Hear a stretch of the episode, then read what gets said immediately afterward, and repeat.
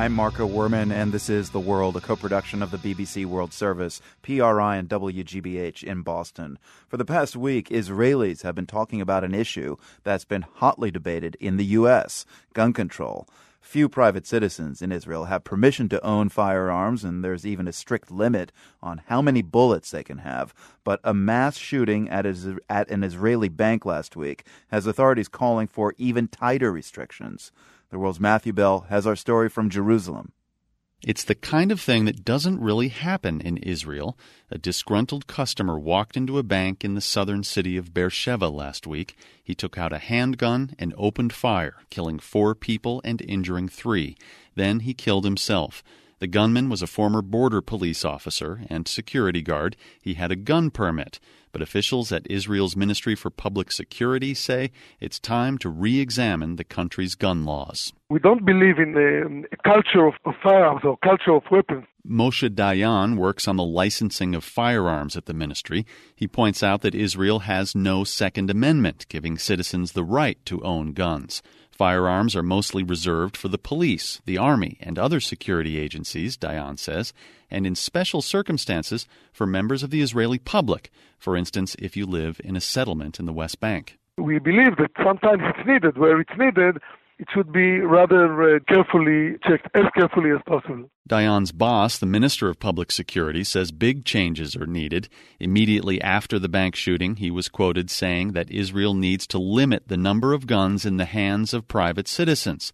That's probably not something you'd hear out of an American official's mouth, but the reaction from some Israeli gun owners would sound familiar. At a basement firing range in an industrial section of Jerusalem, a shooting instructor who gives his name as Dov says authorities are about to make a big mistake. Of course, I'm worried about new gun restrictions, he says. Dov is rare in that he owns five handguns. If the proposed reforms pass, he might have to give up most of them, or at least have them locked up at work. He goes on to present a common argument against gun control heard in the U.S. The government, Dov says, is going to end up taking guns away from law abiding citizens and leaving them in the hands of criminals and terrorists.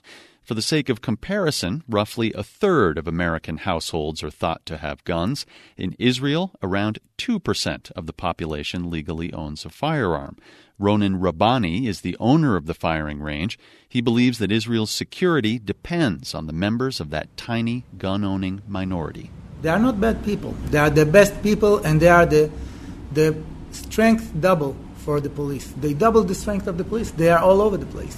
But Moshe Dayan from the Ministry of Public Security says, as far as he knows, citizens pulling out their weapons to stop a criminal or terrorist has done more harm than good.